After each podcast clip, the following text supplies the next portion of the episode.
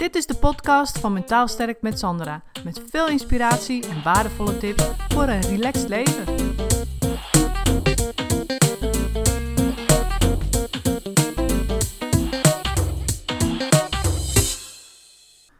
Ik wil vandaag iets met je delen waar ik zelf ook regelmatig last van heb en heb gehad eigenlijk wel, want ja, of misschien soms nog steeds wel, want als je introvert bent, ik ben zelf wat introverter en wil niet zeggen dat je altijd helemaal 100% introvert en dan 0% extravert bent. Het is, dat zeg ik altijd, een glijdende schaal, dus je bent in meerdere of mindere mate in of extravert. Dus het is nooit helemaal zwart-wit, maar weet je, ik zat laatst in een groep en toen, het is wel eens vaker gebeurd hoor trouwens, in een groep gewoon waar je nieuwe mensen, weet je, die zie je dan één dag. En dus bijvoorbeeld als je uit training gaat of weet je, gewoon eendagse training. En dan, ik ben gewoon dan wat introverter, dus ik observeer dan eerst. Dus ik ga eerst kijken, goh, wie zitten er allemaal en... het is gewoon observeren. En eigenlijk aan de hand van die observatie bepaal ik dan onbewust of ook wel bewust, ja, wie ik zeg maar aandacht wil geven. Dus met wie ik in gesprek wil, weet je zo. En of die me interessant lijkt of die interessante dingen zegt. En ik kreeg toen daarna de opmerking, ja, je bent wat stiller. En toen dacht ik, nou, dat is best een fix oordeel wat er daar over mij geveld wordt. Je bent wat stiller. Dus dat zegt eigenlijk toch voor mij indirect zoiets van, dat is niet goed, je bent te stil, weet je. En ze zei er ook achteraan van, ja, nee, maar dat is ook helemaal oké hoor. Toen dacht ik, nou ja, als het oké was, had het dan anders geformuleerd. Weet je, zo van, ik zie dat je observeert. Of ik zie dat je eerst even de kat uit de boom kijkt. Of ik zie dat je, maar nee, je bent wat stiller. Dat vond ik toch een oordeel. En dus toen dacht ik, ja, wat raar eigenlijk, hè? Maar het menselijk gedrag zit natuurlijk zo in elkaar dat degenen met de grootste mond krijgen gewoon het snelste de meeste aandacht. Want die trekken natuurlijk de aandacht naar zich toe, omdat er geluid uitkomt, omdat het herrie maakt. Weet je, tuurlijk, dan zijn we geneigd om onze aandacht daarop te vestigen, omdat we natuurlijk in de gaten willen houden of daar, wat daar gaat gebeuren. Dat is natuurlijk heel menselijk. Maar daardoor, daar wordt wel toch een waardeoordeel eigenlijk aan gekoppeld, vind ik. Dus degenen die een grote mond hebben of die dingen zeggen, die durven dan ook dingen te zeggen. Weet je wel zo. Terwijl ik vaak vind, de mensen die dan het meeste praten en de grootste mond hebben, eigenlijk het minste te zeggen hebben. Dat is wat ik die dag ook ervaarde. Dat ik echt zoiets had van, hoop geblaat, weet je wel. Mensen zitten een hele hoop herrie te maken en er komt eigenlijk niks bij wat echt bijdraagt aan het hele verhaal daar.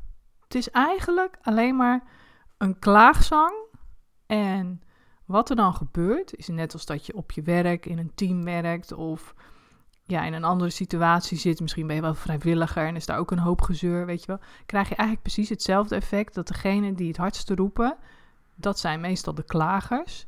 Die krijgen dus de meeste aandacht. Dus wat doe je dan? Ben je dus negatief aandacht, ben je, zoals we dan in de psychologie noemen, positief aan het bekrachtigen. Dus dat betekent dat je negatieve aandacht geeft. En dan denk ik van ja, niemand hier, iedereen blijft dan luisteren uit beleefdheid en meeknikken en ja knikken. Dus het wordt allemaal bevestigd, het wordt allemaal beloond, dat gedrag. En er is eigenlijk niemand die zegt van, zelfs niet degene die het presenteerde, of die de leiding hadden, zeg maar. Er was niemand die zei van ja, oké, maar dit is nu niet aan de orde. Weet je? En ik ben daarom ook een hele goede voorzitter, vind ik zelf. En heb ik ook gehoord van mijn vrijwillige collega's uit de dorpsraad. Omdat ik heel snel gewoon dat soort mensen kan. Die maan ik meteen tot stilte. Zo van ja, maar daar hebben we het nu niet over. Weet je, gewoon huppakee, afkappen. En we gaan nu verder met het agendapunt waar we het over hadden. Dus ik kan ook heel slecht tegen die situaties, van die vergadersituaties, waarin mensen maar om de prei heen draaien en nog eens voor en tegen en wikken en wegen. En denk ik, jongens, kom op, wat is de conclusie, weet je? En dus dat zag ik natuurlijk ook gebeuren, dat is wat ik observeerde. En misschien hecht ik daar dan ook alweer een waardeoordeel aan, dat ik denk van nou, die staan dus hier, die geven niet goed leiding te geven. Maar goed, het gaat erom, de mensen met de grootste mond krijgen automatisch de meeste aandacht.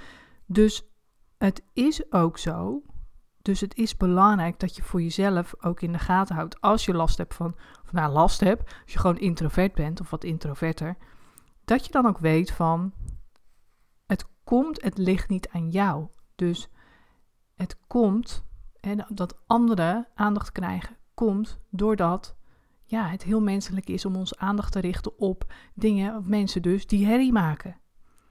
En het is ook wat anders als je dus in één dag in een nieuwe groep zit, met mensen die je niet kent, of je zit bijvoorbeeld op school, dan zit je 5 jaar in dezelfde klas. Nou, dat is natuurlijk anders, weet je, dan op een gegeven moment als je wat introverter bent, tenminste dat is dan mijn ervaring. Als je dan gewend bent, durf je steeds meer van jezelf te laten zien. Of ga je steeds meer van jezelf laten zien. Omdat je dan, de mensen waar je je prettig bij voelt, soort van hebt uitgekozen, weet je wel. En je plek in de groep hebt gevonden. En als je introvert bent, heb je daar gewoon wat meer tijd voor nodig. En dat is ook niet gewoon verkeerd. Dat is ook geen probleem. Dat is gewoon zoals het is. Er zijn meerdere mensen die introvert zijn en dat op die manier doen. Maar ook die vallen natuurlijk minder op. Omdat ook jouw aandacht als introverte uitgaat naar mensen die extravert zijn. En hoog van de toren blazen. Dus het is heel belangrijk ook voor jezelf om, als je ermee te maken hebt met introversie, dat je dan ook je eigen moment kiest om naar voren te stappen. Als het in een nieuwe groep is of als het in een vertrouwde groep is. Kies de momenten waarop jij zegt, oké, nu wil ik iets zeggen. Dit is belangrijk, weet je. Dat is wat ik altijd doe. Ik zeg niet veel, maar als ik iets zeg, dan is het hopelijk gewoon iets nuttigs. Iets wat bijdraagt aan aan de situatie, het verhaal of de context. En dat hoop ik dan te doen zonder een heel verhaal daarvan te maken. En al helemaal geen klaagverhaal. Weet je wel, dus Nou, trouwens, het mag ook best wel gewoon een verhaal zijn hoor. Ik probeer altijd in ieder geval geen klaagverhalen op te hangen. Omdat ik denk van dan schieten we allemaal met z'n allen niks op. En het levert alleen maar andere klaagreacties op. En voor je het weet ben je elkaar aan het voeden. Weet je wel, dus het is een soort van kwaliteit ten opzichte van kwantiteit. Weet je, je kiest gewoon je eigen moment en je kiest wat je te zeggen hebt. En dat zeg je. In plaats van dat je heel veel vertelt en alle momenten pakt die er zijn. Maar je zegt eigenlijk niks. Weet je wat dat?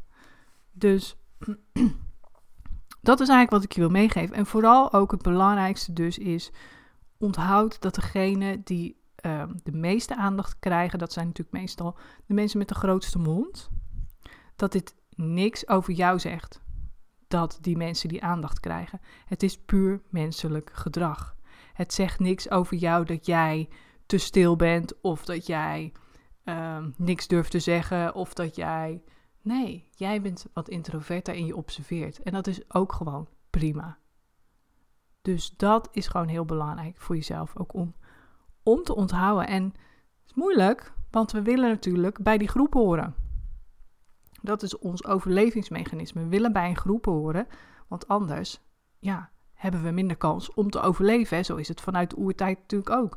Als je in een stam woonde, dan had je een grotere overlevingskans dan dat je alleen rondliep.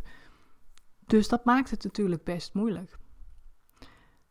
Maar weet dus dat soms moet je ook gewoon inderdaad uit je comfortzone stappen. Als je in een nieuwe groep zit met mensen die je maar 1 dag ziet, bijvoorbeeld, of 2 of 3 dagen, dan is het ook zaak om sneller actie te nemen als je dus met mensen in gesprek wil of als je iets te zeggen hebt, dan dat je daar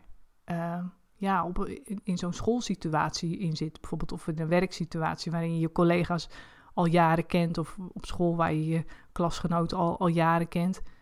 Weet je, dan wordt het een stuk makkelijker. Dus soms is het ook nodig om uit je comfortzone te stappen en wat sneller die stap te maken om mensen aan te spreken of te zeggen wat je denkt. En dat is ook niet verkeerd, weet je. Je kunt jezelf best wel gewoon prima uitdagen. En dan voel je daarna ook wel weer dat je denkt van, wauw, ik heb het toch maar even gedaan, weet je wel. En dat hoeft natuurlijk niet altijd. Dus daarom zeg ik ook, weet dat het menselijk gedrag zo in elkaar zit dat degene die het hardst roepen de meeste aandacht krijgen en dat dat niks zegt over jou, dat jij niet goed genoeg bent of dat jij sneller moet reageren of dat jij niet mag observeren. Weet je, dat is gewoon helemaal oké als jij niet meteen die haatje de voorste bent. Nou, ik hoop dat ik hiermee geïnspireerd heb en ik spreek jullie graag in de volgende podcast. Tot dan, doei doei! Bedankt voor het luisteren. Het is mijn intentie om met deze podcast waardevolle inzichten te delen die je kunt gebruiken voor je eigen leven en die je helpen groeien in je persoonlijke ontwikkeling.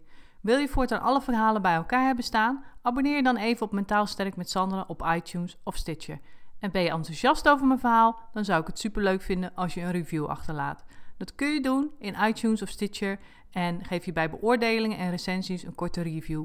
En ben je echt enthousiast? Geef dan 5 sterren. Dat zorgt ervoor dat ik hoger in de ranking kom te staan en nog meer vrouwen kan inspireren tot een relaxter leven. Mijn dank is groot als je dat even voor me wilt doen. Tot de volgende keer bij een nieuwe uitzending.